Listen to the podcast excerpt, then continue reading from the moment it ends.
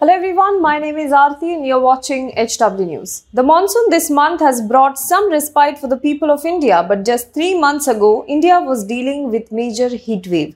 And to add to the woes of the people were the frequent and long power cuts. These power cuts majorly were attributed to the coal shortage in the country. Even last year, in the month of October, India faced a similar situation of coal shortage and thus the power cuts. While the government immediately undertook some measures to increase the stock supply and the crisis was addressed, the question about the coal shortage in the country did make it to the parliament. Replying to the question on coal shortage in India, the coal ministry said that there is no shortage of coal in India. Member of Parliament in Rajya Sabha CM Ramesh had asked following questions related to the coal shortage to the coal ministry. A whether there is a shortage of coal production in the country and as a result some of the states and union territories faced shortage of coal and if so the details thereof. B the amount of coal imported during the last 3 years country wise and the quantum of coal imported from those countries and the details thereof.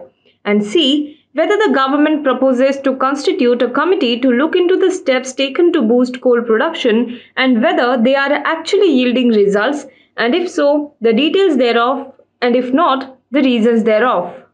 Replying to this, the Coal and Mines Minister Prahlad Joshi said that A. There is no shortage of coal in the country. The all India coal production in the year 2021 2022 was 778.19 million tons in comparison to 716.083 million tons in the year 2020 and 2021.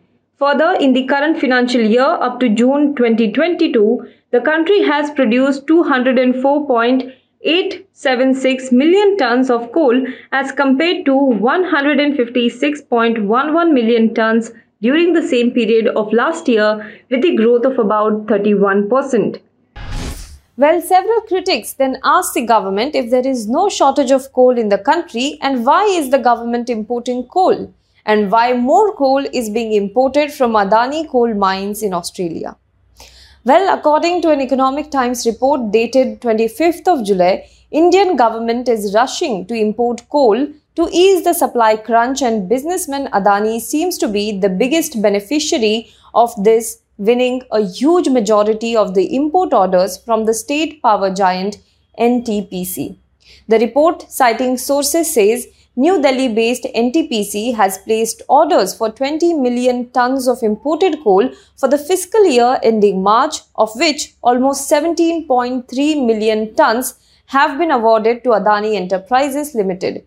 NTPC has already received about 7 million tons of overseas coal at its plant this year. In fact, in the month of June this year, the government had asked the state owned Coal India Limited to be ready to import 12 million tons of coal for power utilities for the next 13 months. This was for the first time since 2015 that the Maharatna firm imported the dry fuel. However, the government said that Coal India Limited has envisaged to enhance its coal production to 1 billion tons by the year 2024 and 2025 by taking certain initiatives which are under implementation. It has in its reply listed these initiatives. I am attaching the link in the description box. You can check the initiatives by clicking on this particular link.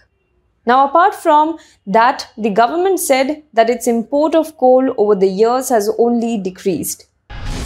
According to the data provided by the government in the year 2019-20, India in total imported 248.54 million tons of coal, whereas in the following year it fell to 215.25 million tons. In 2021-2022, the import of coal further fell to 208.93 million tons. The data also shows that India for the three consecutive years imported more coal from Indonesia, followed by Australia and then South Africa.